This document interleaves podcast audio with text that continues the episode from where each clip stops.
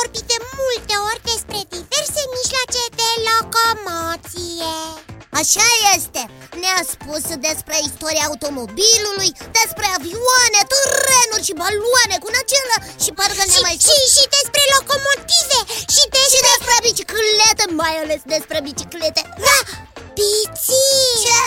Dar știi ce nu ne-a spus? Iai,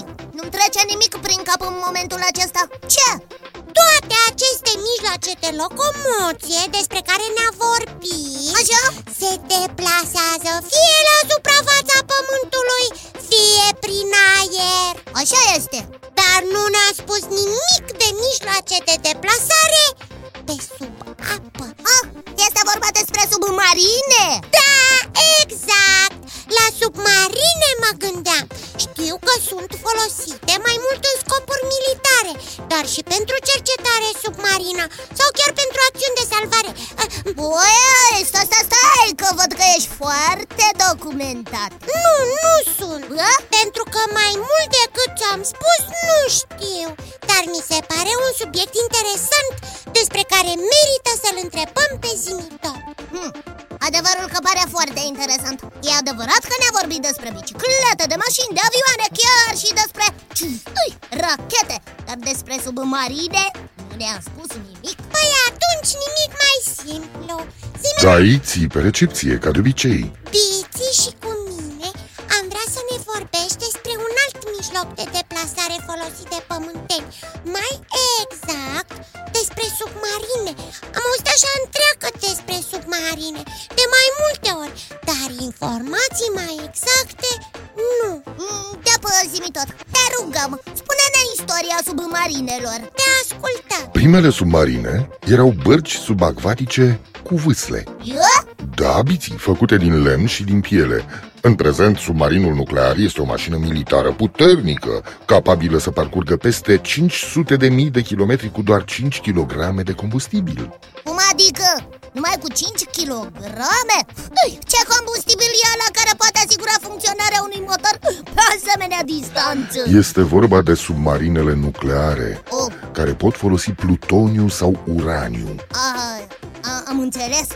E vorba de generatoare nucleare Exact, biții. De aceea, submarinele care folosesc acest mod de propulsie se mai numesc și submarine nucleare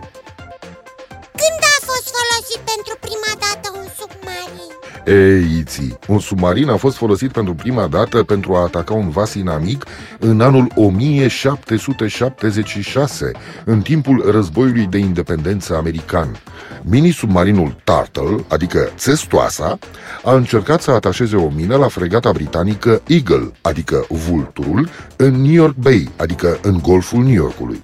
Planul a ieșuat, dar Turtle reușise să ajungă nedetectat la vasul inamic, arătând astfel că submarinele puteau fi folosite în război. Turtle era propulsat de un bărbat care pedala pentru a pune în funcțiune o elice. Și cât timp au fost acționate cu pedale? Biții, nu foarte multă vreme. Deși găsirea unui mijloc potrivit de acționare a submarinelor nu a fost un lucru ușor. Motoarele electrice pentru bărci fuseseră concepute prin anii 1830 și erau ideale pentru acționarea unui vas submersibil, pentru că nu eliminau gaze și nu consumau oxigen. Totuși, motoarele electrice nu au adus răspunsul complet pentru că bateriile necesare se descărcau curând. Așa cum ți se descarcă ție acumulatorii, nu așa? Pietul Zimi Să nu râdem de el, da, Piți?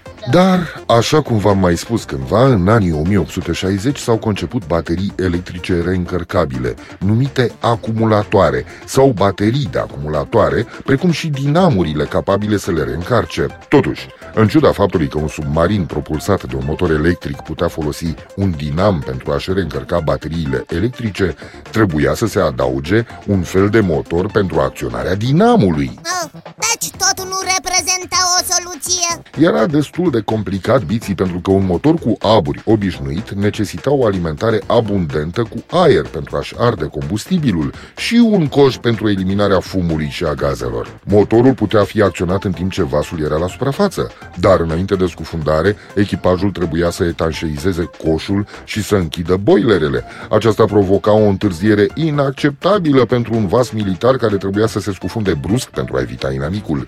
De asemenea, căldura de la boilere ridica temperatura la nivele insuportabile. Uh, și nu mai puteai sta în submarin de cald Așa este, Biții. Se pare că o rezolvare putea fi motorul cu benzină, deși un dezavantaj grav al acestuia era faptul că vaporii de benzină puteau exploda foarte ușor. uh, Cu toate acestea, în anii 1900, multe asemenea vase cu motoare cu benzină erau folosite în operațiunile navale militare. Primele submarine ale Marii Britanii erau de tip Holland, numite după constructorul lor american.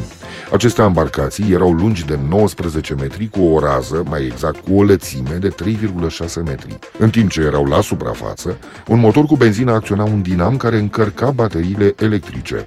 Acest motor propulsa de asemenea vasul la suprafață dându-i o viteză maximă de 12 noduri. Când era scufundat, dinamul funcționa ca motor acționat de bateriile electrice.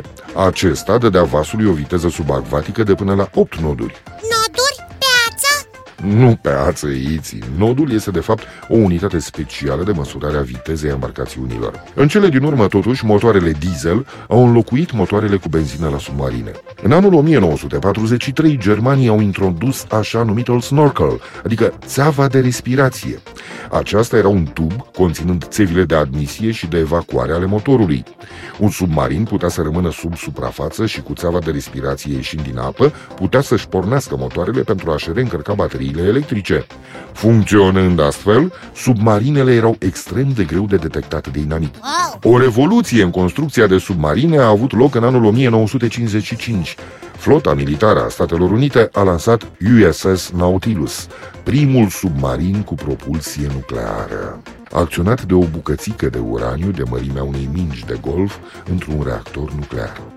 Nautilus putea parcurge peste 110.000 de kilometri în 2 ani fără a trebui realimentat. Păi, ce bine ar fi dacă am face și noi rost de un generator nuclear Ca să putem încărca acumulatoarele lui Zimitot Dar, dar cum funcționează un asemenea generator? Reactorul unui submarin nuclear produce căldură prin fisiunea nucleelor. Prin acest proces se divid nucleele atomice, eliberând cantități mari de căldură. Un lichid de răcire extrage căldura din reactor și o transferă în apa dintr-un boiler. Apa fierbe, generând aburi, trecuți apoi în turbinele de propulsie principale și în turbine legate la generatoare electrice. Căldura transformă apa în aburi. Aburii rotesc turbinele, turbinele acționează elicele. Wow! Deci, practic am putea spune că submarinele nucleare funcționează de fapt cu motoare cu aburi Da, biții, se poate spune și așa, dar aburii sunt formați de generatorul nuclear existent pe submarin. Dar generatorul de pe Zorar, așa cum prea bine știți, nu mai funcționează. Drept pentru care acum trebuie să mă retrag. Așa că vă spun la revedere, Iții, la revedere, Biții. Ne reauzim data viitoare tot aici la Zimitot. La revedere și vouă, copii! Și nu uitați, aștept în continuare întrebările voastre pe adresa zimitot, coada lui maimuță, itibiții.ro. Încă o dată, la revedere! La revedere, Zimitot! Să